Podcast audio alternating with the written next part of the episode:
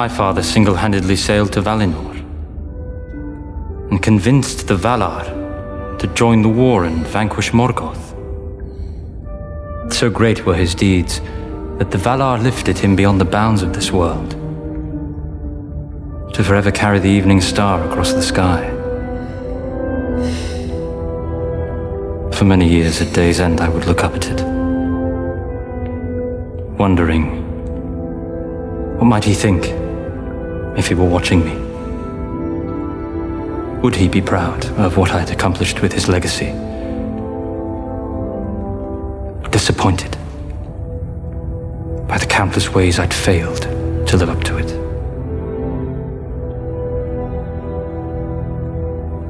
But then, one night, it struck me that I would be only too happy to hear any judgment. So long as it granted me the opportunity to have but one more conversation with my father. Do not waste what time you have left with yours.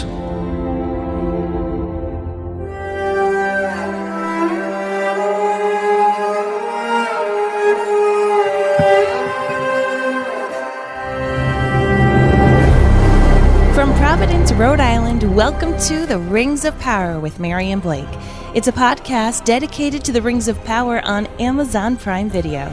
So sit back, relax, and let's chat the glory of the Second Age.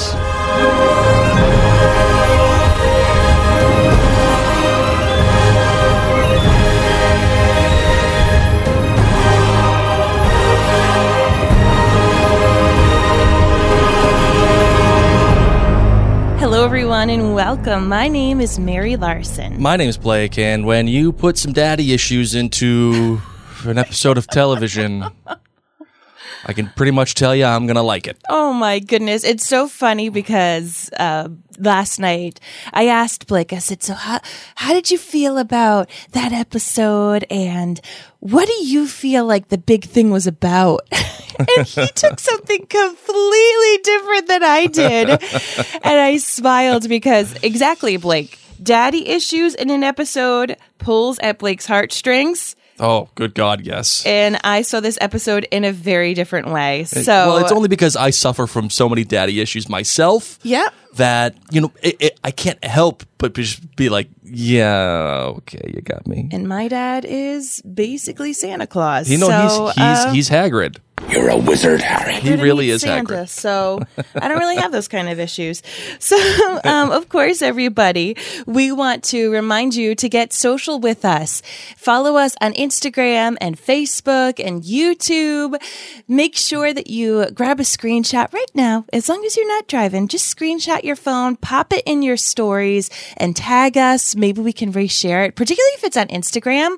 Um, we can easily reshare that story mention and give you a little shout out. You could also head to maryandblake.com to see our other podcasts because, of course, we are at the same time podcasting about the House of the Dragon. So if you're into that, we're here with you and we're picking back up the Potterverse for all of our Potter friends. And we have an exclusive Facebook group. So if you just want to geek out about these episodes even more, head on over to Facebook and Facebook, Facebook. Facebook, Facebook and search Mary and Blake and you'll find our Facebook group there. Lastly, this episode is brought to you by MinuteWithMary.com. If you need to get a little skincare or maybe you want a little bit of makeup for yourself this fall to zhuzh things up, maybe get ready for the holidays, I would be honored if you checked out MinuteWithMary.com. And if you have any questions or you'd like some suggestions, just search the hashtag MinuteWithMary and send me a message. Yeah, this girl in your earbuds right now, I'm a real person and I will respond, my friends. I would love to hook you up. MinuteWithMary.com or search that hashtag Minute with Mary. Let's get into the show. Let's do it.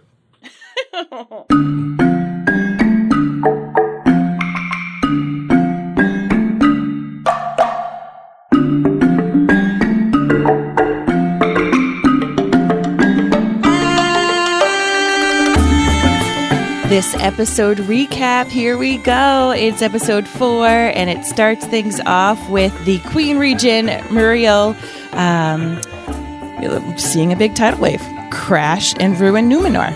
Yay, very uplifting. While she's holding a baby. I mean, as long, you know, if that didn't make you feel warm and fuzzy.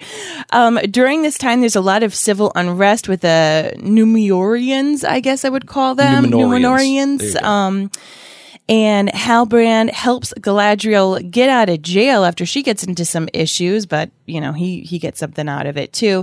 And Galadriel is able to actually convince the Queen Regent to come with her to the Southlands to help fight the war. During this, Isildur gets kicked out of the Naval Academy, but he's fine because he's going to be going out west anyway, and it's all good.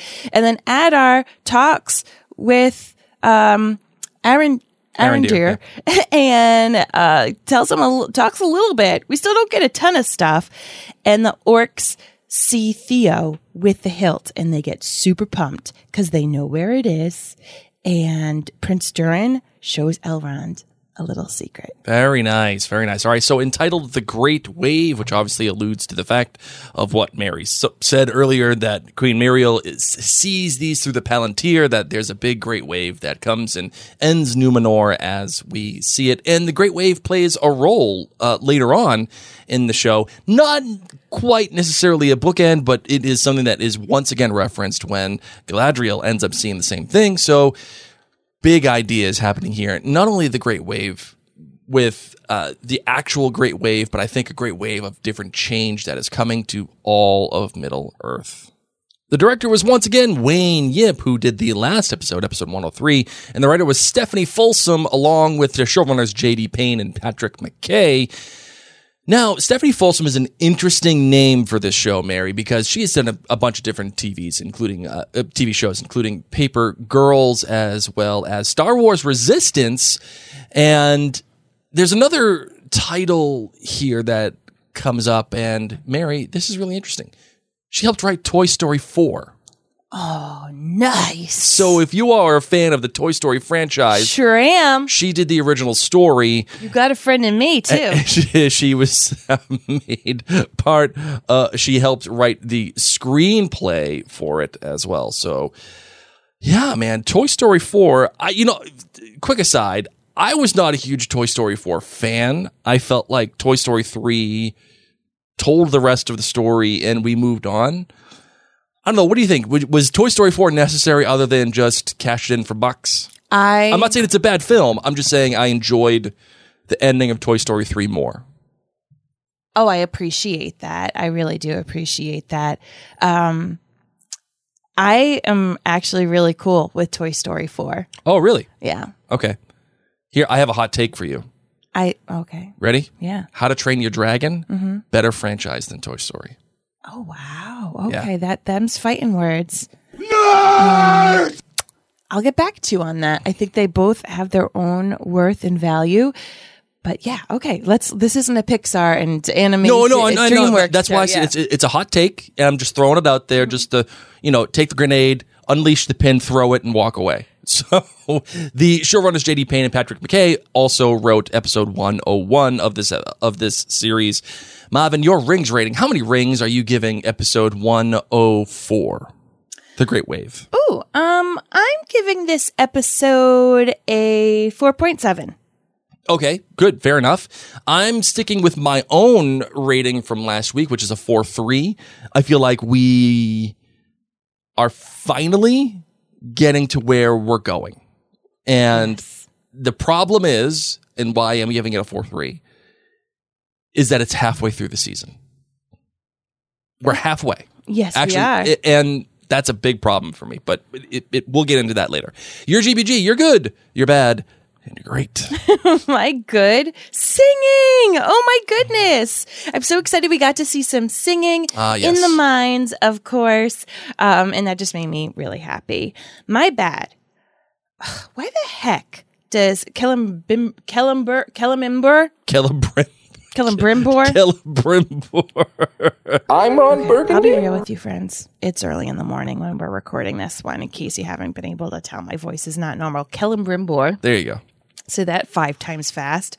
Why does he care if he hasn't seen Prince Durin? Like, why? Oh, interesting. He's like, "Oh, I'm pouting," and Elrond's like, "Yeah, man, what's what's going on? You're pouting a lot. We're here. Your tower's being built. You've got really cool house plants. Like, I don't know why you're sad." And he's like, "Your friend. He doesn't talk to me. He's and a mean I feel girl like right now. He's hiding something. He's being a mean girl. Like." Why do you care? It's the freaking prince, man, okay? Maybe he's he's- got things to do. He- There's dwarves helping build this. It's not like they're not building it Mm-hmm. for, I assume, free. How did they work out an agreement? I don't know. Why are you pouting that you haven't met the prince? What is, what is, or you don't see him frequently. What does this have to do with you? Do you still think he's going to give you salted pork? salted Is that what you're still waiting for? Maybe he's just really into Regina George right Get now. Get over Okay? yourself. what? Regina George? Yeah, for Mean Girls. Oh, early in the morning. Way too early for a Mean Girls yeah, reference. please. I'm I'm all set with that. I haven't even had coffee yet. No, no, no, no. What? And then my great is I loved the turn of events with the leaves of the white tree. And I loved the music behind it. Mm-hmm. And I love how it caught the queen off guard and just the symbolism of that. Um, I I just loved it. I was like, yes, Yeah, Here we go. yeah. Here we go, game time. It's a beautiful visual, number one, but also number two, as soon as it happens, when the queen literally stops in her tracks, you're like, something big is happening. And then you remember, oh, yeah, when they said that the leaves fall. You know, Part of me thought Galadriel was in the tree shaking the branches. She's just vigorously going back and forth. Yeah, yeah. that was my great. Fair enough. Yeah, no, that's a great, uh, great piece of visual storytelling. All right, my good. My good is the fact that the show is really highlighting the one relationship I actually truly care about that it ha- that it's presenting so far, and that is the friendship between Elrond and Durin. It's the one relationship where I'm like, yes, okay, I see what we're doing, and I and I appreciate all that there is about it, and that is why I played uh, the scene between the two at the top of our episode, Mary, because that in and of itself, number one, I think encapsulates the overall theme of this episode, which in turn, my second good is that this episode was finally felt like it's actually about something. It's not uh, there. There actually is a working theme as opposed to just plowing through world building and not even plot, but just plowing through getting us familiar with all of our characters. I felt like we can actually sink our teeth into something and say, okay, this is what they're doing.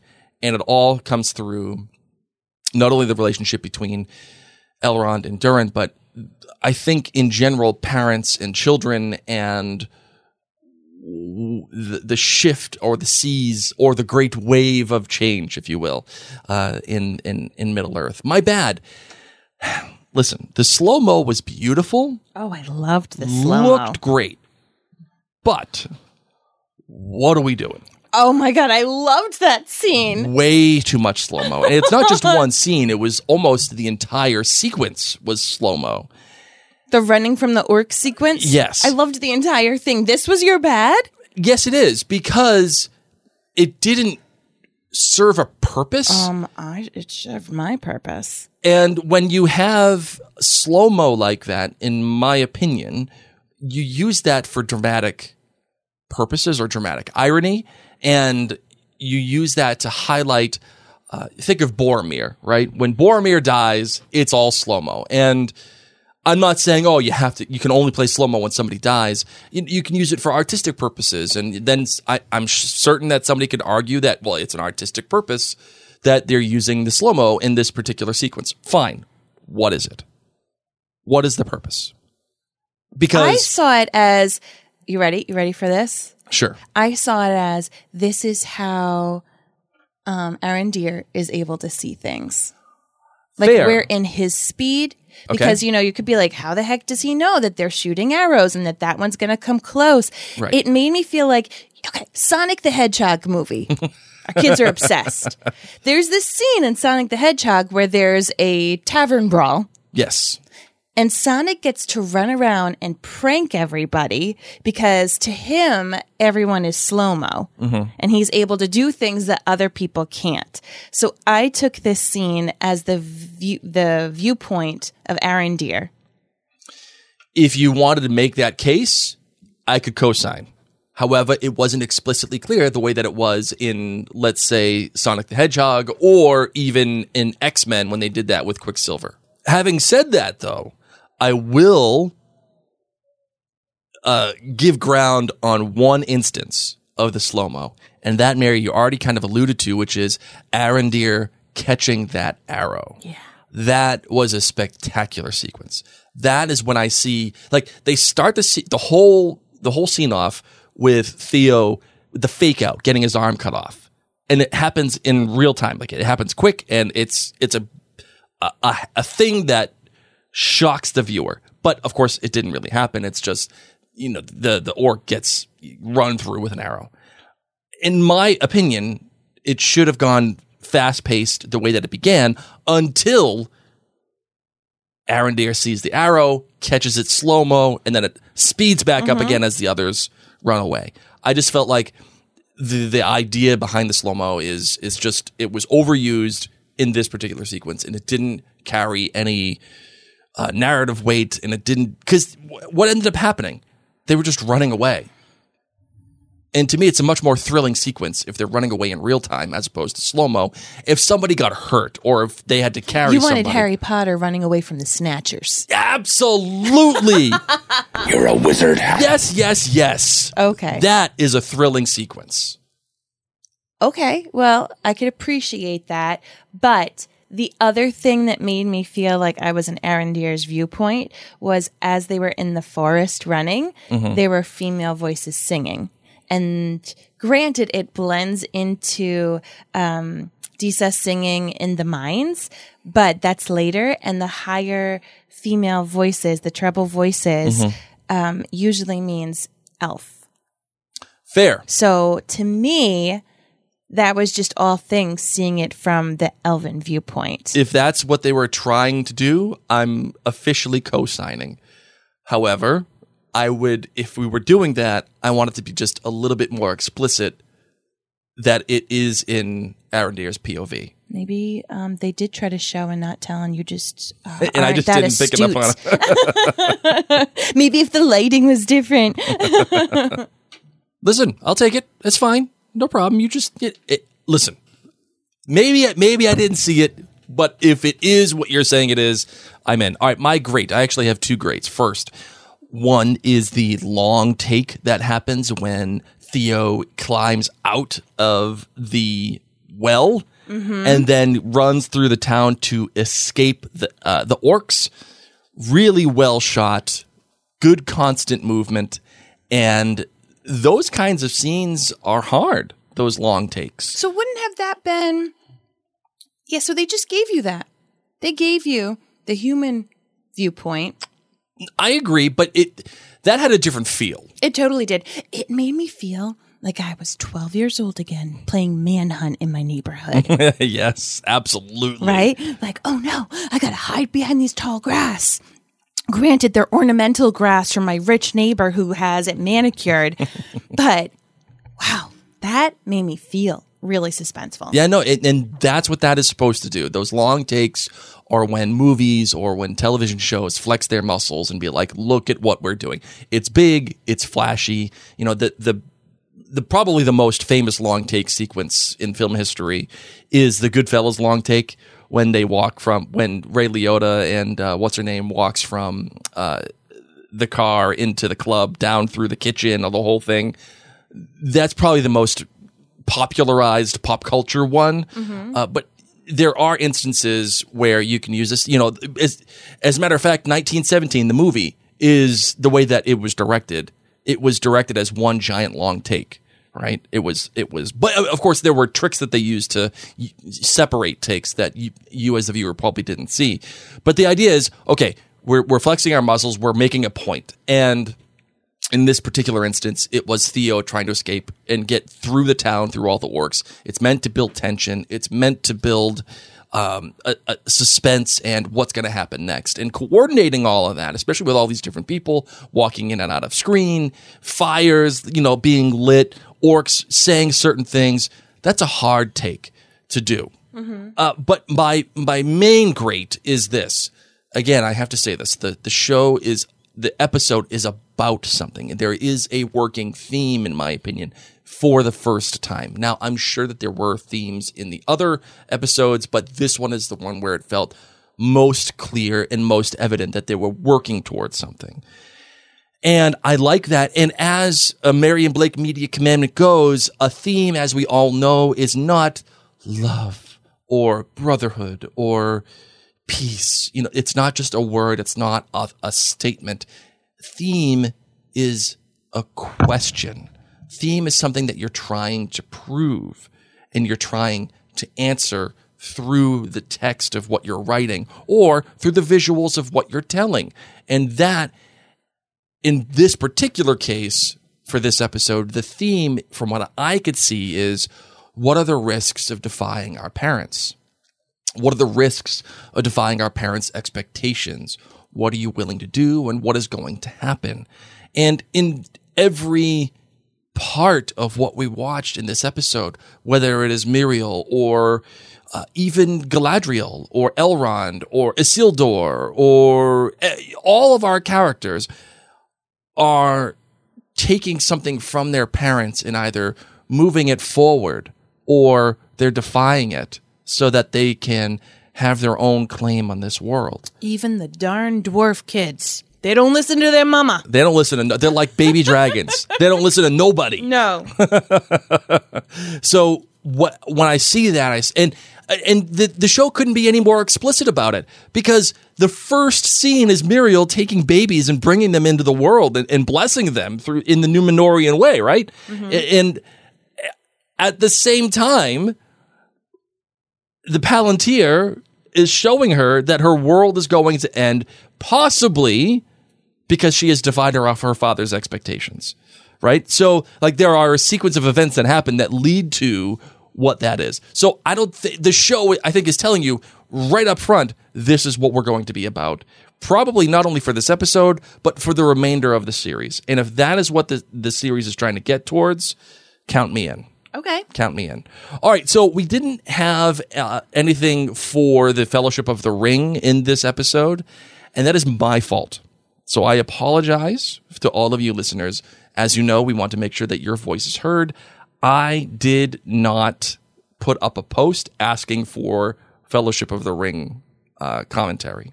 So rest assured, next episode, I promise I will have the post up, and I promise I'll make it a bigger deal uh, for all of you to comment on the episode and give us your thoughts and feedback. Because again, that's what's most important, Mary and Blake Media. Your thoughts. Instead of that, Mary, where do you want to begin with this show and what stood out to you most other than your GBG? I think, you know, I kind of want to talk about things in location. So let's just start things off in the Southlands. Okay. Um, so of course, you know, we're we're in the the tower and there are a ton of people coming on in. I'm not necessarily super aware of the geography of all of these different essentially states from which these people are coming from. Sure. But obviously we can see with Bronwyn that it's a great amount and that now the, the orcs reach has gotten very vast Yes. and all they have left is five potatoes. Samwise would be proud that there still are potatoes, taters. Look, more llama spread. But alas, that is not enough to feed the hundreds, probably thousands of people that are here now. Right. Um, so Theo then then runs out, and I just hate that all of these men are hating on Bronwyn. All we have left is four potatoes. Okay, well, let's go out and find some more food. Well, who's gonna do that? You want just me to do it by myself? There's thousands of people here. Right. Why are you acting, you know, great that they say, like, oh, you're the one that put yourself in charge? Nobody else is mm-hmm. kind. Nobody else is helpful. Well, what the hell are you doing about it? Exactly. So Theo and his friend, not Justin Bieber, some other friend, go out. No, I thought that was Justin Bieber. Oh, he looked different. No, I, I thought that was him. Okay, maybe it's still Justin Bieber. They go out and decide to get some actual quality food. And I loved the point of we're going to go out during the day when it's sunny Sure. um, because that's when they're less likely to be there. And the poor Justin Bieber gets spooked, runs away. I would have gotten spooked. I don't blame you. That, Clouds that's coming in. very anti Gryffindor of you. Oh my goodness gracious! And I, that, that shot too of the clouds like literally enveloping Justin Bieber as he runs away. I mean, I would have gotten my friend and then run away. True, good point. That's what I would have done. So he's more Slytherin probably. The shot inside the the barn though with Theo, not the barn, but the storage, you know, Yeah. facility, um, with the orc. Once again, you just see this quick movement. And you had brought it up before about how the orcs in this series seem much smarter, seem swifter, seem more foreboding that they than they did in the movies. In the movies, they just kind of they were what they were. They were cannon fodder. They were a bunch of log carriers. And there were a couple ones that stood out, but in this, I feel like each of these orcs, uh, whether they're dead or not, um, have had moments, have had things to say, or have had different movements about them. Um, so, what did you think of that scene where he slices Theo, and then Theo, of course, pierces his arm with the hilt? Yeah, a- absolutely great stuff. Uh, especially with the orc in the background when he comes eventually, he, he he makes his presence known and goes to attack Theo. You know, again, I I like the fact that it's stuff of a horror movie where you're in there and you're wondering, okay, it's not a question of if this is going to happen. It's when is this going to happen, and you're just waiting and and it, it's the effect of having a timer essentially in this kind of scene when you're like, okay, this this is going to happen. When is this? When is the jump scare going to happen? Uh, sitting on on the edge of your seat, waiting. I really like that effect, and I like the fact that the show is leaning into, as we had stated before, orcs are scary. Orcs are legit scary, True. and when they're not just a bunch of log carriers walking around getting killed by Aragorn or getting you know shot through uh, by some elves, they're pretty terrifying. Their faces, the makeup work, uh, their armor, the black blood splurting out of it, uh, they're they're they're pretty scary, man. The question I have for you though, Mary, is how does Theo know to jab that thing into his forearm? because his blood before was what made the sword spark and smoke. Right. No, I know that, but and like, he saw that. okay, So he knew magical, cool stuff happens when this has blood. Yep. I'm just going to give this lots of blood. sure, all the blood. Yeah. So we know now that that sword was at least what the the barkeep. uh, he says that that was forged by Sauron, and that was Sauron's sword. That's sword. the barkeep yeah, that's the barkeep at the end. That's the guy that was being really cool with the elves with the potatoes. with the potatoes. oh my gosh, he just doesn't have a hat on. Right. I thought it was someone else. No, no, that was that was the guy who was just like being really cool. This makes elves. so much more sense because I was like, I was like, who's this wall drag? Like, why does he have so much food that everyone's like, oh, let's just go to his house because obviously, Right. he's got tons of stuff. Right. I didn't realize it was the barkeep, Right there, you go. and he didn't have a hat on. and we had it confirmed that it was in fact his bond that Theo was in where he was touching all of his stuff where that hilt was kept and that makes sense mm-hmm. that he would keep the hilt if he was a follower of Sauron mm-hmm. so it makes me think that remember how we were talking about how Justin Bieber felt like he was a follower of Sauron at the in the first episode where Because it he was, was like crabby? because he was wicked crabby. Mm-hmm. You know, the show did a little bit of rever- of a reverse on us here, and that's great. It should that potentially he the Justin Bieber was not referring to Sauron as we thought he was, but really and truly he might be referring to Halbrand, which who is over, you know, in Numenor. Because he was saying, Oh, our king is coming, and mm-hmm. when he does, all this stuff is gonna change. And then when you juxtapose that against what the barkeep was doing, and he was, you know, being cool with the elves, making sure everything was fine, we're all set. But really, truly, in the end, he himself was someone that was really a follower of Sauron, waiting and prepared for him to return.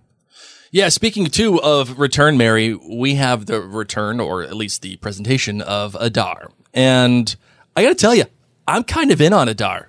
I'm kind of in on what he's gonna do for this story. And I almost, I was so close to playing his little monologue that he has with, or exchange rather, that he has with Arondir when he's like, you know, you've been told so many lies. I thought, that- see, to me, that's what this was going to be about. But Yeah. because you saw this episode as daddy issues, I'm not surprised you did what you did. Mm.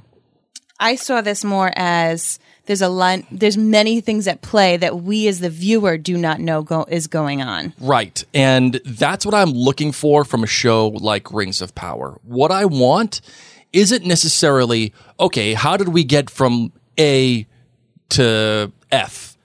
I want to know what routes we take getting from A to F, right? Because we, again, eh, we talked about this in the first episode of Rings of Power with Mary and Blake. We already know where all this is going, right? We already know the end what I want to know from this show is yes, how do we get there? But in what ways do we get there that I don't expect? Well, I'll tell you something. I didn't expect to see Benjen Stark coming back from behind the wall. Oh, yes. You know nothing, Jon Snow. And I'll tell you, Mary, he really does look like Benjen Stark after he comes back with the face and everything.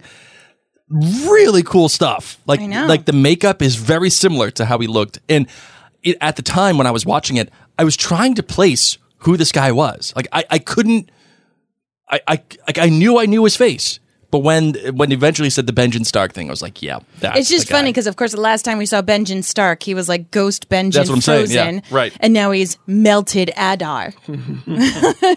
So I will say that I am very interested in this character and how he's going to help redefine what we come to expect from Middle Earth, from from Middle Earth, and the histories that are involved. This is an avenue where the show can do something that. Listen, I know that there are a lot of people, a lot of nerds that are out there that are complaining. This isn't Tolkien. It's not as flowery as Tolkien. It's no, the writing is not as good. And blah blah. It's not supposed to be. This is a show based on Tolkien, like inspired by Tolkien work. Mm-hmm. If it's not the same exact thing, that's a good thing, ladies and gents. That's a good thing. Give me a world that I can live in and expand in the world. Don't get just give me the thing that Tolkien did.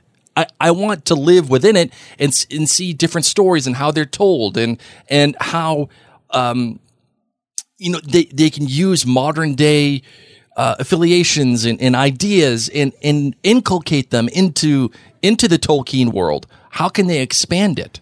And this is a way with Adar that they can help expand that world. But Mary, I'm a little disappointed because we don't get more. Of Adar? We, we don't get more. We're going to get more. I know we're gonna get more. Is he who the orcs are saying we need to go tell him we found it? Is Mm-hmm. that who they're saying we need to go tell? Because if this is what they've been digging for, What? if The, the they've been digging for the hilt, yes. And yet it's just been in the barkeep's basement this entire time. Not really smart. I feel like they have been searching for the treasure, the lost treasure of Oak Island. Digging holes in the wrong places. Friends, So you- much wood. So much wood. If you don't know about Oak Island, Google it. It's in Nova Scotia. It has captivated Blake and I. We've given up a little bit now. Yeah. But It's still captivating. it still is captivating. you know they're out there looking for a top pocket find. we a, a Bobby Dazzler. we still have plans to go to Nova Scotia to go see Oak Island and maybe find the treasure ourselves. But I just feel like Adar's team was given some bum uh, some bum information. Information. Do you think they have like theorists that come in they go to the war room and they're like, okay, Adar, I mean- this is what I think. Yeah, I, I think I think they do. I think they have theorists. I think they're orc theorists. And granted, they look much more foreboding in this series than they did in the show, but they're still dumb as rocks. Yeah. I mean, literally, there's there's one point where they're chasing after Theo. And they say, We've turned over every stone. And then in the next minute, leave no stone unturned. but we just said that. We just said we, we turned over every stone. Yeah. Why are you telling me to make to leave no stone on? I already did that. we already did it. and then they also say smells like human. Well, you're in a human village. so if the orcs are the ones telling Adar that they think they have a hunch yeah. of where the hilt is, Yep. this is why I'm not. It's gonna be a long process. Yeah, this is why I'm not surprised they're digging in a different direction. Do you, do you think that they find a Spanish coin from the 1500s and they go, is this it? This is the one. is it from the Templar? That's the question. Oh, Oak Island. this is our aha moment. Got it. Oh my goodness. I could I could watch Oak Island all day and rank on Oak Island all day. Yep. I love Adar. I'm here for it. I'm excited. Now that I know that there was the barkeep just with his hat off, I am feeling even more excited. Yeah. Because the poison is in the walls. The poison is inside the tower. And Arondir has no idea. Bronwyn has absolutely no idea. And I cannot wait to see how this is going to go down. We do get a bit of character work for Adar that he does really truly seem to care about the orcs. And we do get a sense that he is a fallen elf. We do get a sense that uh, he wants to be a god, as he says that he's not a god yet. Not yet. and the orcs revere him like a god. Do you think that he has convinced them that he is Sauron, or do you think that I think he's just the smartest guy they know. And he's nice. good point? And so they follow him. I mean, the respect he gives to that dying orc, and you could see the pain in his eyes as he gives him a, a cleaner death. Um, even the way he speaks to Arondir with respect. I mean, think of this. He he talks through things. Where are you from? And he tries to tell Arondir a bit more of his perspective. Yeah, and I what I loved about this is is how it was written and obviously how it was acted because this could have easily come off as an evil villain "Woo-ha-ha-ha, monologue. Let me tell the hero why I'm doing what I'm doing for mm-hmm. two minutes. you know, like we've seen, especially in, I mean, heck, Toy Story. Like, you know what I mean? Like you, you get these these usually more simple characters who who end up doing this, and yet he did it in such a beautiful conversational way mm-hmm. Um, and he was just so captivating that you i don't know about you i want to know his side of the story Absolutely. i want to know what are these lies that are so deep that the roots and the rocks believe it like what is that Yeah, I totally agree. It, the, the the the second we get that, again, whether or not we choose to believe it, that's entirely up to the viewer. But the second we get it, at least it gives us an opportunity to help redefine Middle Earth, the Second Age, and give us a different perspective on what we've been given through the the, the Third Age or our understanding of the First Age. I was kind of laughing a little bit because I've watched this episode now several times, and I each time I'm even more intrigued. Like I want to know more. I want to know more. And the most recent time I watched it, I laughed to myself because I thought this is how false truths and fake news used to get spread before Facebook. It's true. good point. Very good point. so we we begin. uh, Let's let's take a little bit of a turn here because I, the show has, I think, to its advantage, focused on a couple of different storylines Correct. and uh, you know, at least in this case for this episode, we we didn't get the Harfoots at all, uh, and I I think the show needs to do this because from what I can see, there are just too many characters. The show spent the entire time with man, In what? Oh, it, uh, well, except Elrond. Sorry. yeah. Well, they, we spent a lot of time with Elrond. Never mind. So We spent the entire time with elves. yes, good point. Um, and nobody seems to like the elves. Not, not one single person. No, because they've got a weird personality. I know. I'm just saying. It's just, people need to get over it. It's just an elfin thing. They're all weird Ravenclaws. you like warm, huggy. they're they're pretty stoic. You know, you get what you get with them. Yes, I agree. Um, speaking of not liking elves, uh, and again, we're we're focusing on I think parts of the story, and I think the show needs to do that because there are just too many characters. There are too many things that are happening. In fact, even within the the, the spaces that we're staying, we're we're actually jailing some of our characters so they can't do anything. Halbrand is in jail so that plot wise he can't move. He's just stuck. And even they even jail Galadriel for a little mm-hmm. bit Yep. so that she can't do anything because we have so many other things to do. And and this is why I bring it up, Mary. Because there are so many characters and we have so many different people to keep track of, so many different ways to tell this story, the show is in this really weird place of doing a lot of things, but nothing actually happens. Nothing really truly happens until the end of this episode.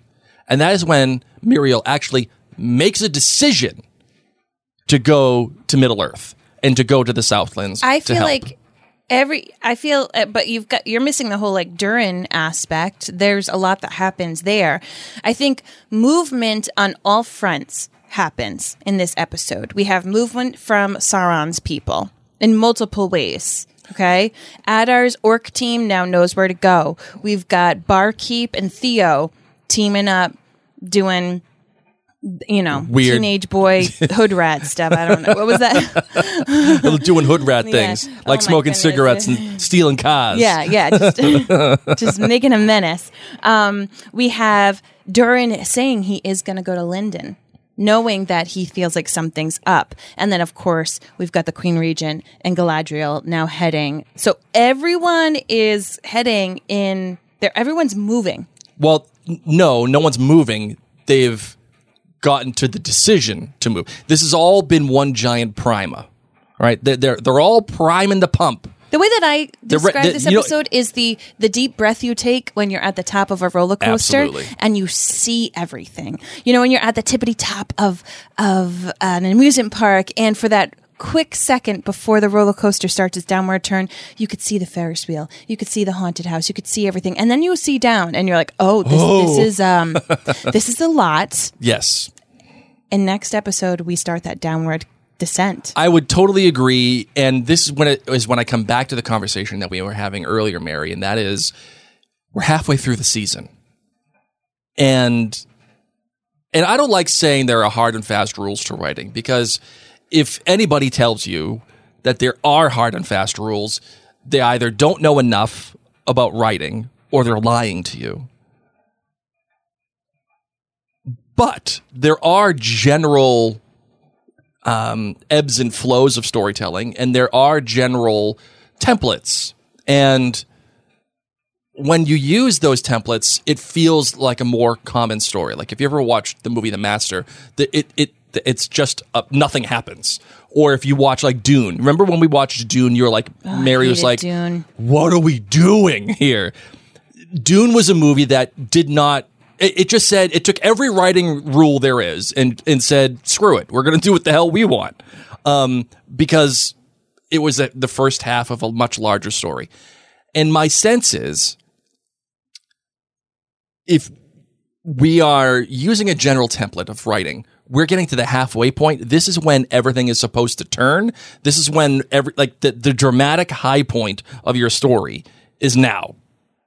And right now, I feel like we've only just begun the actual plot. you know, if it sounds like I'm, I'm being negative, I, I, I really am. I'm not because I, I, to be honest, I like the fact that we're finally getting to where I think the show wants it to be. And that is great.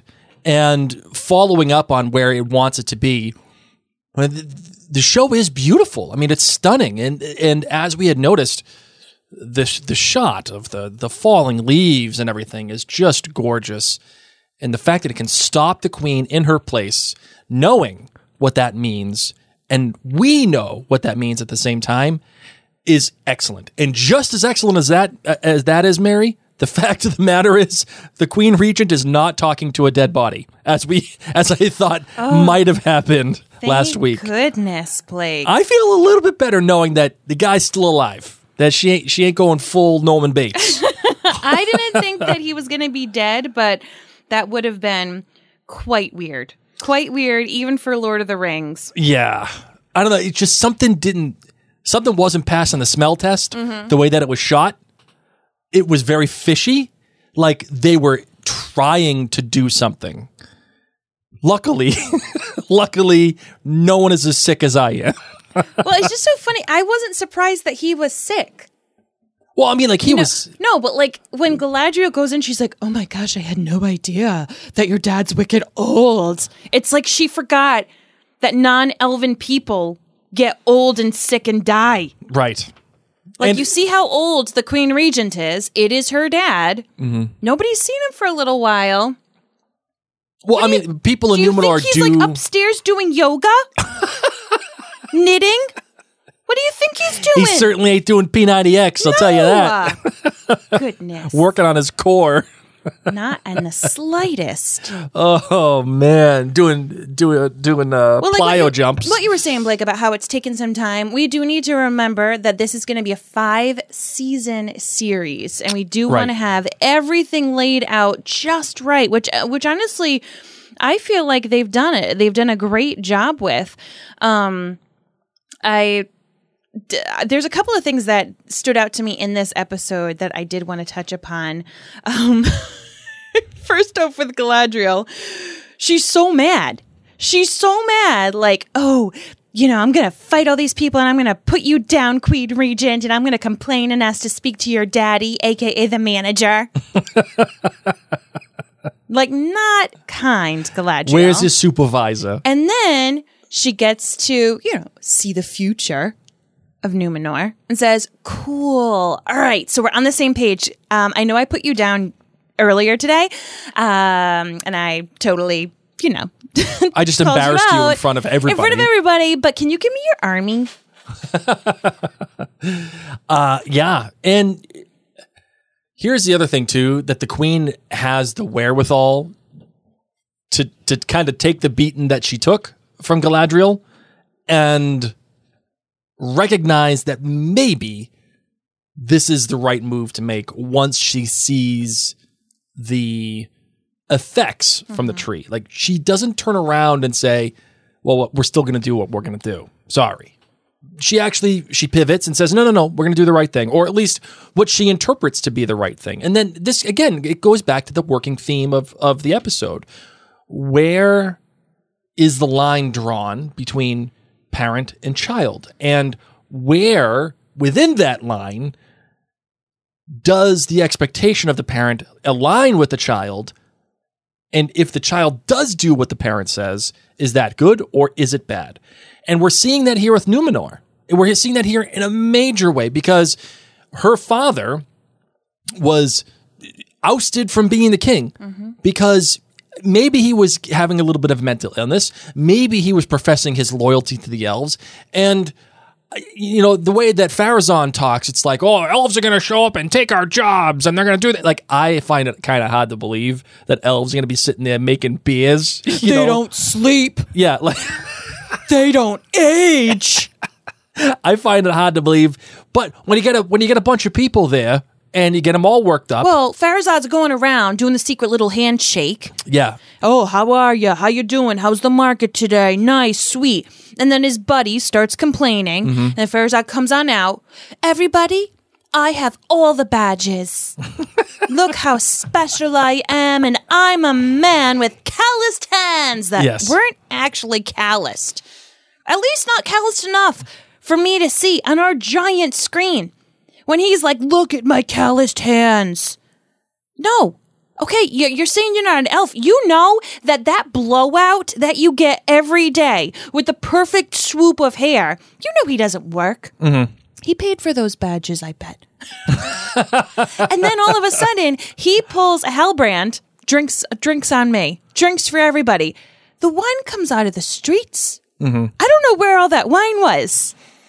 Farazad was Good just like point. everybody because he, says the same thing. that the town crier does. You know, oh, we hate the elves; they don't age. Verza doesn't disagree with him. Mm-hmm. He just says it nicer. Right. And rather than them pouting, now they're cheering, and he says, "Trust in me." Right. And that is a scary line. Drinks on me and trust in me. This guy, the guy knows how to manipulate people, and that is a little bit of a character work. I- I- That's just, you know, under It's the being ra- It's it's it's putting down putting it down there. I mean, for him to have such beautiful hair in what I would assume be a humid environment, you're on oh, an Oh, I know. island. I know. So much conditioner happening right now. All the hairspray, all Like- the mousse. Do you think he does like the the natural curl thing? No, no, that is a blowout. What he had going on, my goodness! And of course, then we get to meet his son, Yes. who's hitting on Who's hitting on Isildur's sister Eärien, and Yes. he did a pretty good job. I'm not gonna lie. That line when she's like, "I don't really go out with uh, you know st- strange young men." Mm-hmm. When he says, "Yeah, I'll let you know when I see one," I, I totally agree. Yep. yep. Coming down from the clouds on that Agreed. one. You know, again, father son thing here. uh, We're getting we're getting a, a, a parent child relationship with, wi- even even the Queen Regent refers to Galadriel as the daughter of Finarfin. We have the whole th- thing with Isildur and Elendil happening. We have the whole thing with Durin the third and Dur- um, Durin the fourth and Durin the uh, Durin the third and Durin the fourth. We have Elrond and his dad. Lots of parent child stuff happening. Poor Elrond. My dad did such a great job. They put him in the sky. and you want to know what else they did? Yeah. He has to drag around the evening star. They put him in the sky to work forever. I didn't even No get to say breaks. goodbye. Do you think he gets like retirement? No, because there's no end in sight. You're stuck like a fly on a sticky tape, mm, You're just stuck there, holding stuff up. holding, moving, moving, Move, moving a the- star. the star every night. Oh, it's a cloudy night. At least you get that night off. Can I go see my kid on my night off? No. Oh the man! clouds might move. Speaking of that, Elrond, he gets introduced to Mithril, which, as we all know, is eventually what uh, Bilbo wears, and uh, eventually what uh, Frodo wears, and that helps save his life on many occasions. It's interesting to see how this was all manufactured, like the the how Mithril has been manufactured into the plot, and how that affects not only Elrond and Durin, but the interpretation of Durin's relationship with his father. And how Elrond is the one that seems to encourage stop worrying about your dad. Just like I wish I had my dad at all to even have a conversation. That is really important. And f- I got really emotional. I'm not going to lie. When Durin's father's like, You're my son. Mm-hmm. There's nothing to forgive. Don't worry about it. Mm-hmm. But then again, there's also that little bit of a kick in the butt where he's like, "So what are you going to do? You going to do the right thing? You're going to you're to go to Lindon? You're going to Lindon? You're going to take care of this?" And he's like, "Yeah, yeah, yeah. We're gonna we're gonna take care of it." So it's like the, it's like this give and take between the father and son that still is present.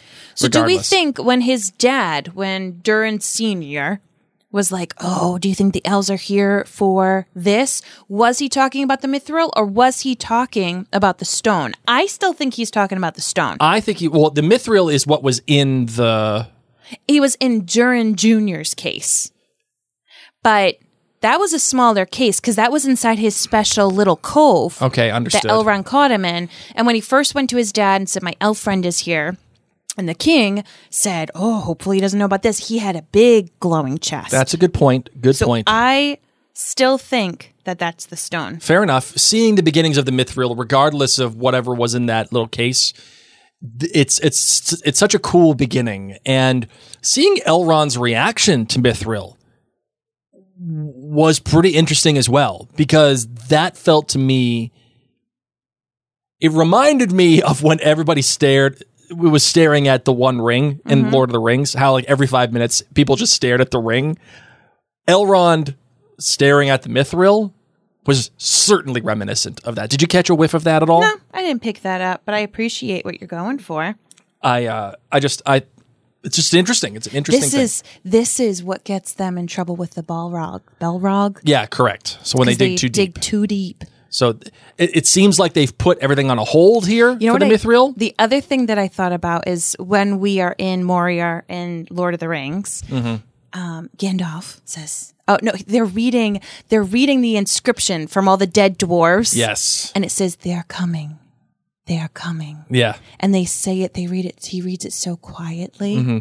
and that reminded me of when Arondir said he picks up Theo and he just like softly says, "They are coming," Oh, awesome. And it's still Awesome, orcs. Mary. You have to feel the cadence. You to listen to it that way. They are coming, and it is. It's still the orcs coming. Awesome job. Great pull. Great pull. My last question for you, Mary, is a bit of an artistic question, or at least one that they use artistic license with to highlight, uh, let's call it uh, power. And that is Elrond using his super awesome elf sight to read Durin's lips with Disa. Uh, by the way, that scene with Durin and the way that it frames his face with the light and on the bridge, like the whole thing is just spectacular. And the relationship that Disa and Durin share, phenomenal. That conversation about the lying and then the all, the whole thing, excellent stuff. Agreed. Loved it.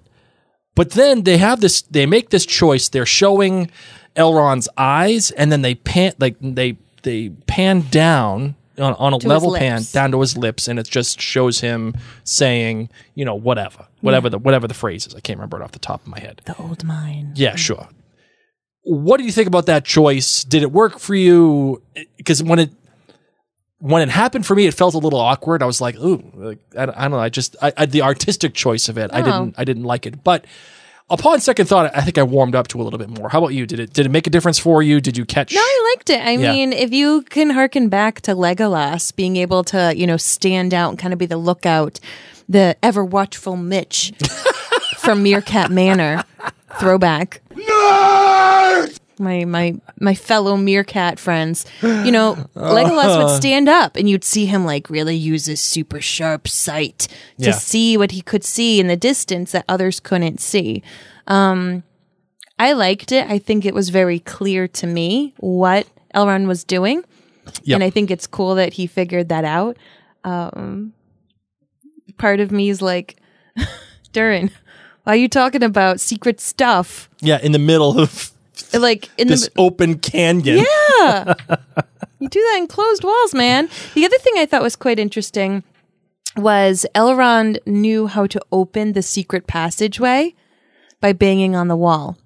Yes, because of the song that the, the, kids song were the kids are singing. Right, right. Yeah. Interesting stuff. Which I'm going to be real with you. I wouldn't have known that was the same song if we didn't have closed captions on. Because the kids were in the background. Yes. And that's what it sounded like to me. um, but because we frequently watch our shows, at least one viewing with the captions on, it was the same thing. And then Elrond said it, and so it made a lot of sense to us. But I'm wondering for people who don't watch it with closed captions, if they're like, "How did he know to bang the wall with that rhythm? what even was that rhythm? Where did he just come up with this little ditty?" Good point. All right, you got anything else for this episode, my love? Any uh, anything else you want to talk about? The music. Oh, yes, that's right. Uh, I have the album here. You said you wanted to play which ones? Um, the third from the end. okay, which one, should two, be- three. A Plea to the Rocks? Yes. Okay, here you go. So what's yeah. So this is a plea to the rocks, obviously with Disa singing, but this part is the slow motion running, which was your bad, Blake. Oh, okay. Arondir. Yep. They're coming. They're coming. I like the idea And what, so- what you're saying. When you hear this, it is all treble voices. It's all those higher register voices, which have been an elven thing. Yes. Uh, the lower voices, the richer sound is more with the dwarves.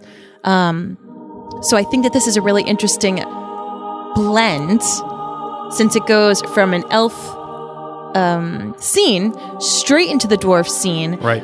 but you're going to hear the difference, obviously, in the voicing because this is called A Plea to the Stones, but most of it's not stones. You know, this is the running, the oh, he catches the arrow, his mom comes in, fantastic. You know, things are going on.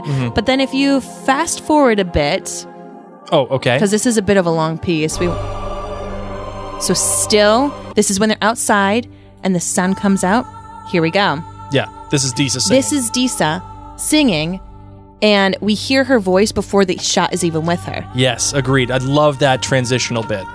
And I would love to know if any of our listeners can tell us if there's any um, words that are actually being sung in this song, and if so, if there's an if there's translation available because I'd love to know that.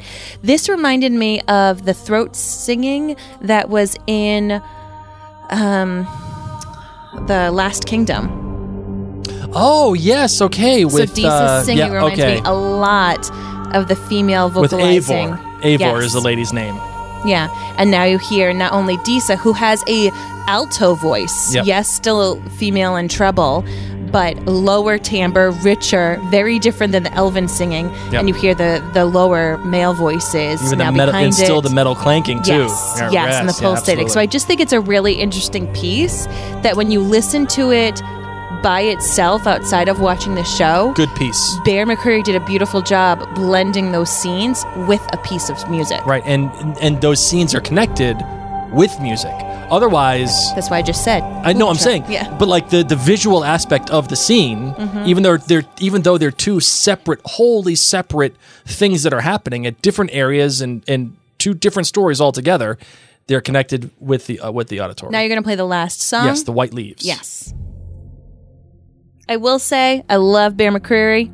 He's very simple when it comes to labeling his pieces. He Yes. does not want you to be confused. he's no Michael Giacchino. Michael Giacchino throws riddles. So this, of course, is when the the Queen Regent, um, you know, is wishing Galadriel on her way. Yeah. Goodbye. Get out of here. by the way, by the way, You don't have to go home, can't stay here. can't stay here. Galadriel just standing in that boat, like for basically the entire shot, and then on the way, she's still standing. When did they get her? Do they wave? so, of course, we've got the female voice, Yes, which, once again, bears often using a higher female voice. I think this is Raya. really I think this is Raya Yarbrough. If you her, click on her, his his wife, his wife. the lady who sings the Outlander songs. Um, but we have a higher, a higher toned female voice singing the Numenor piece. Yep. But once again, he's been using a lot of female higher voices to demonstrate elvish relationships. Ah, okay. So I think it's interesting that once, as I said, higher female voice singing the Numenor theme, and then we're going to get uh, a lot more fullness, and you're going to get um, different instrumentation. Remember, we were saying that the Numenor theme sounded uh, Eastern. It sounded, um, you know, very just d- different instrumentation that we're not necessarily used to here sure. in the Yep, West. Yep. And so you're going to hear the Numenor theme now played with more of those heroic uh, brass instruments fast that we often hear with Galadriel. Yep. We've talked about hearing her. So here's here. You Yep. hear that? That's the French horn. So we've been hearing the French horns used with our hero character of Galadriel. Now the French horn is playing to the Numenor theme, telling you Numenor is now rising up uh, in general as a heroic character. The you know this state, this this island of Numenor Yeah. is now joining forces, and we're gonna get some Galadriel. Um, interwoven as well, which Oh, is really cool. You hear now a fuller range chorus. You get all of the different voices, Yep. um, which now we're kind of moving away from necessarily the elven bit. But as I said, you're hearing this heroic French horn, Yep. which we've really only heard a lot with Galadriel. Um, so keep going a I'll little fast further. forward. This. Here we go. This is where I'm talking about. yeah.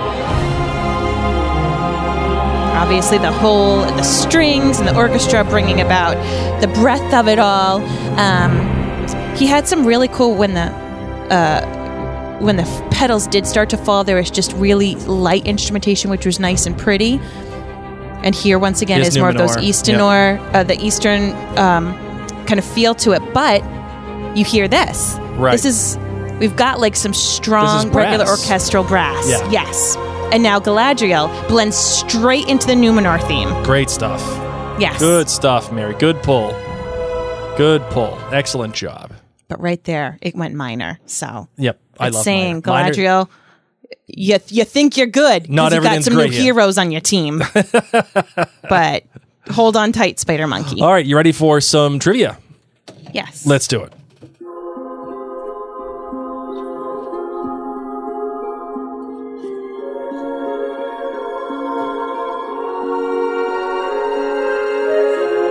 So, most of the details and elaborations told within this story, as we have said before, are from actually, or at least inspired by, The Lord of the Rings. Its prologue entitled Concerning Hobbits, and its appendices A through F, where the intrepid traveler may journey to discover even farther horizons into the Lord of the Rings universe. The White Tree of Numenor, Nimloth, is a descendant of one of the two trees of Valinor, and it is a seedling of the tree Galathili- Galathilion, uh, itself born of the fruit of Telperion that once lit the undying lands. The Meneltarma is the tall mountain that rises in the center of the Isle of Numenor. The western shores of Numenor face the undying lands and are the absolute westernmost point of all mortal lands. And before they were expelled, elves from Eressëa would come to the shores with gifts and knowledge. Beleriand was the country that ex- expanded west of today's Middle Earth before being destroyed in the First Age.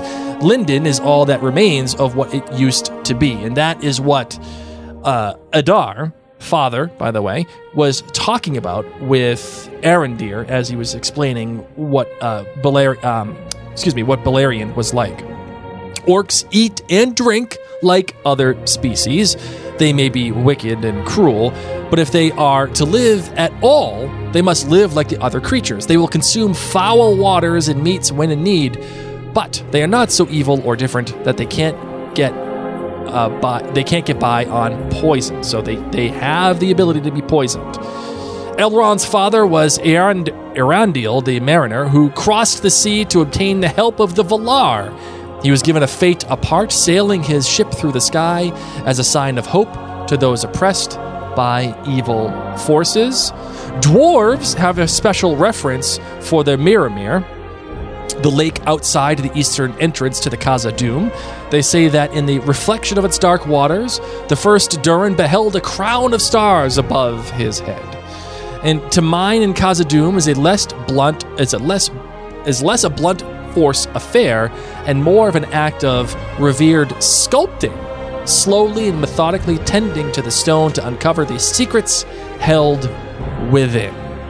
And that is your trivia for today, Marvin.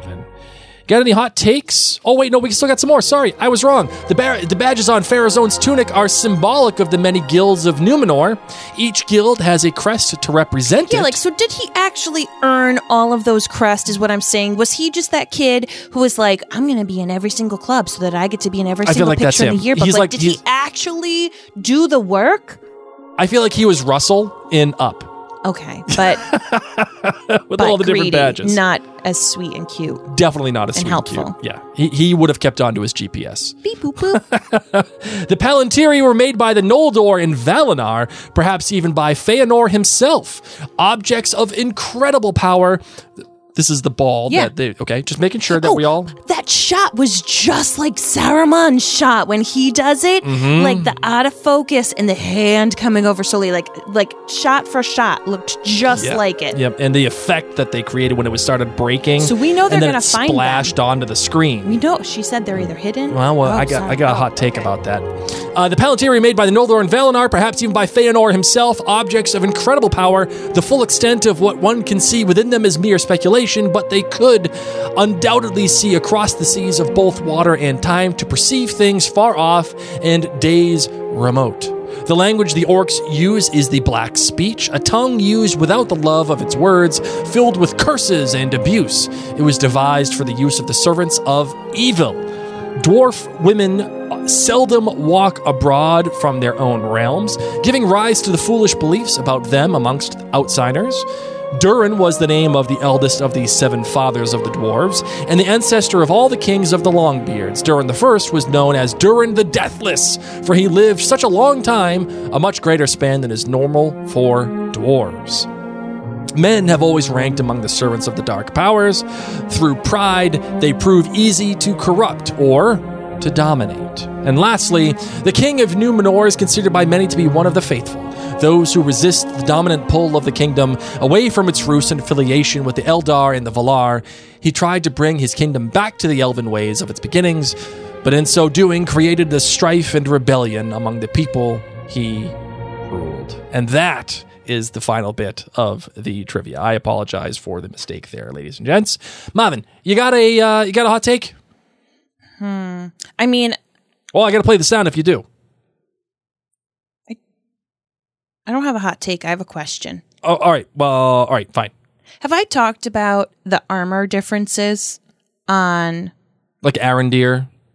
no No, on the on Erendir? Wait, that's what I just said. Booby not trap. Arendir. Arondir. What? Whatevs. No, not the elf. Okay. Then who? Isildur's dad. Oh, Elendil. Elendil. Bob. I mean, he looks like a Bob. A nice I'm on Bob. Burgundy? like the Bob that you know, your neighbor Bob who has like cookouts and stuff. No, I feel like he's more of like a. He, I feel like he's a Todd. He's not a Bob. really? Yeah. No, he's. You know what? You know what it is? It's He's a- the hair.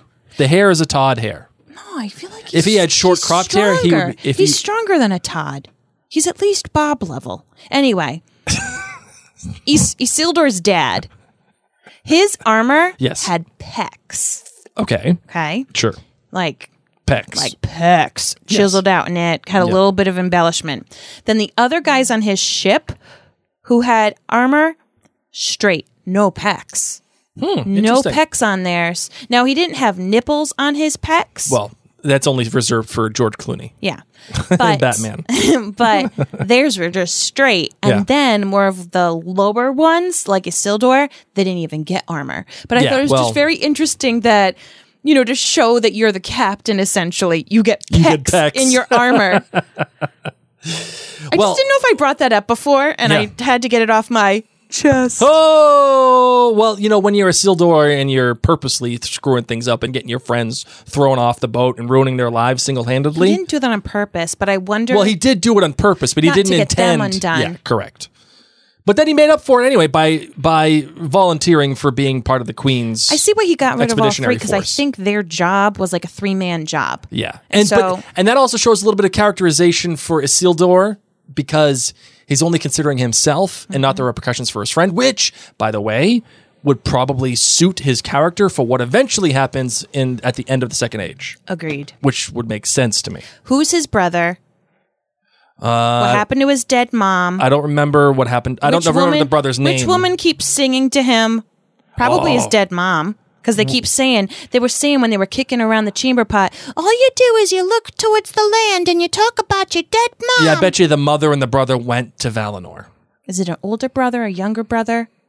And they said Older she's brother. dead. So why is she Maybe to the him? brother took her to Valinor to like to like bring her back to life. and he hasn't come back. But I think that's who's calling to him. I would I would co-sign on that. It's like Elsa's mom. Do we understand how Ah, that yeah. happened? No Nope. idea. No idea. Who's the voice? It's actually inside of you, Isildur. it's you. Turn around. can New white you. dress. Yes. But I won't. can we please make a video with Isildur and that? Because he is going into the unknown and he's pumped. That is a Isildur's theme. Oh, That is his theme, friends. Oh yes, absolutely. He's going on an Elsa journey. He's totally going on an Elsa journey. Did you have a hot take? Uh, I do have a hot take. Awesome. Bring it. Uh, hold on one second. I just gotta, I gotta say, you gotta vamp for me for one more second. I noticed pecs. You realize the barkeep's the same guy, just without a hat. Pulled a fast one on me. I don't know how I feel about Theo.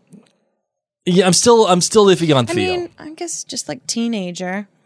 All right, so the pal- here's my here's my hot take. Let me I got I got to play the sound here. Where's my uh, here it is.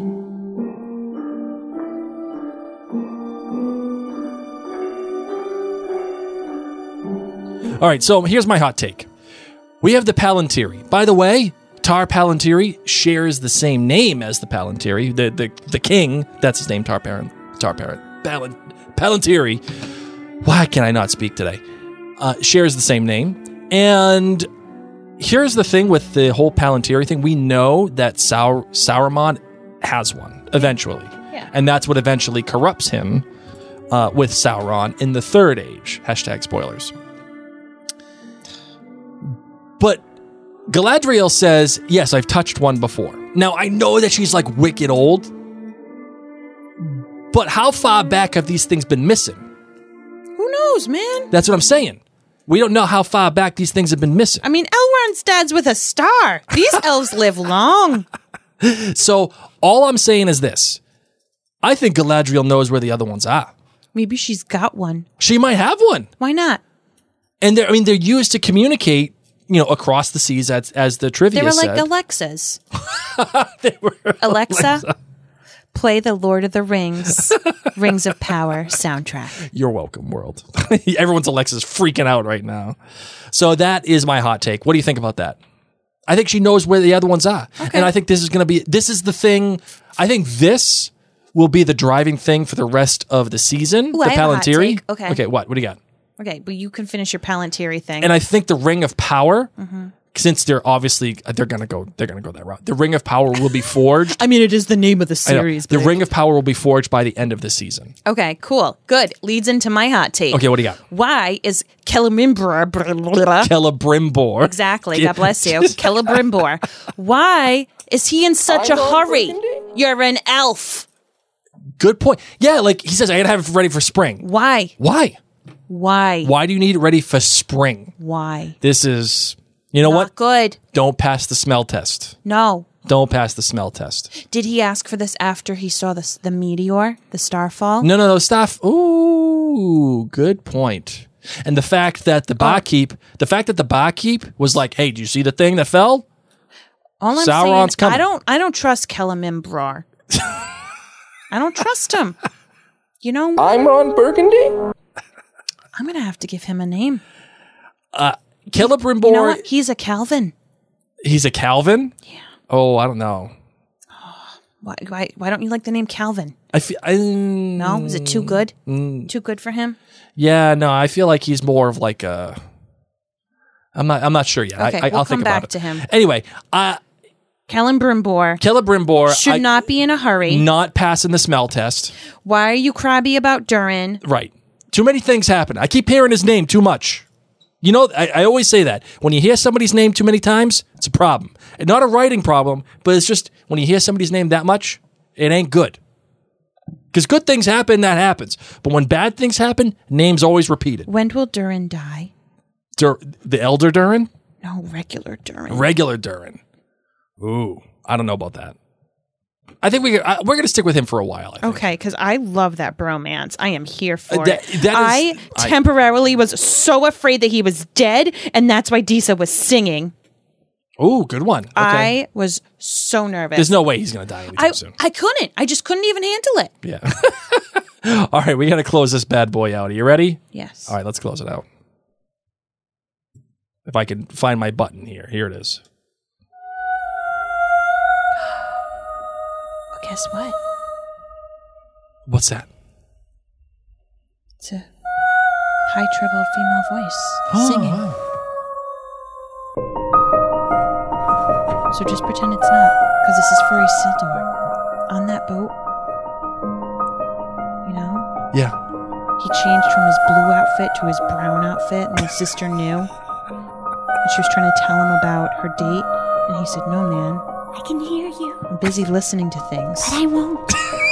Some look for trouble, I'm gonna go chase my mom others don't. in a iceberg with a swimming horse. to go about my day. I'm gonna get a new outfit. And I'm basically gonna like hang out with a flaming salamander, oh. otherwise known as Sauron. Sauron the Flaming Salamander.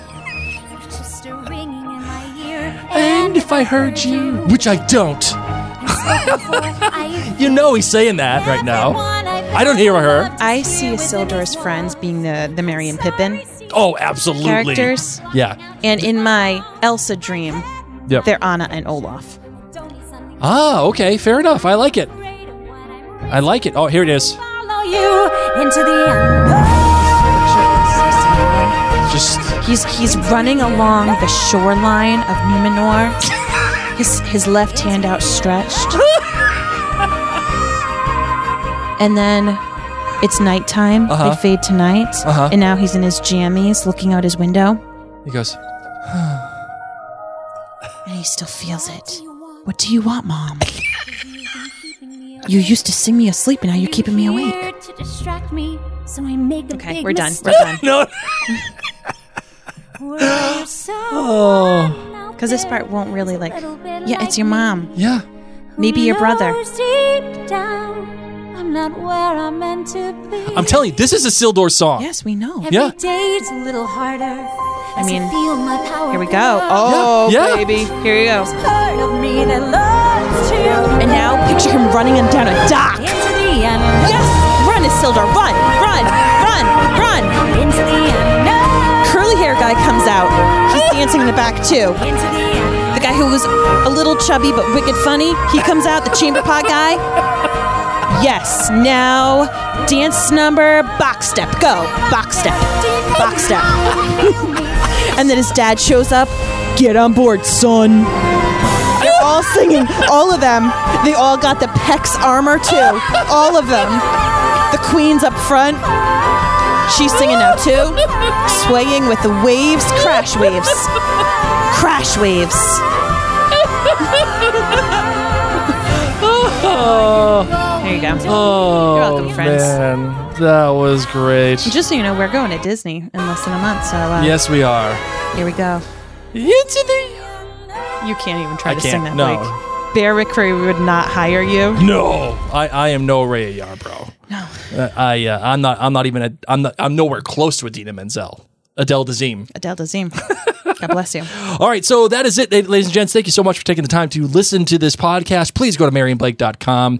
If you we bring any kind of light or joy into your day, consider listening to other podcasts that we are producing at this moment in time, whether it is Outlander Cast or the Potterverse or House of the Dragon. We're here for you. We got a ton of other stuff happening at maryandblake.com as well as jointhenerdclan.com. That's our community. You don't want to miss out. Jointhenerdclan.com. Don't forget, this episode has been sponsored by MinuteWithMary.com. You can head on over to MinuteWithMary.com slash discount to grab yourself my favorite mascara at a special listener-only discount. Search the hashtag, hashtag, MinuteWithMary to learn some tips and tricks so you can be as fabulous as the Queen Regent. I mean, her makeup is a oh, point. Oh, stunning. Even Disa's makeup. Jesus. Oh my gosh.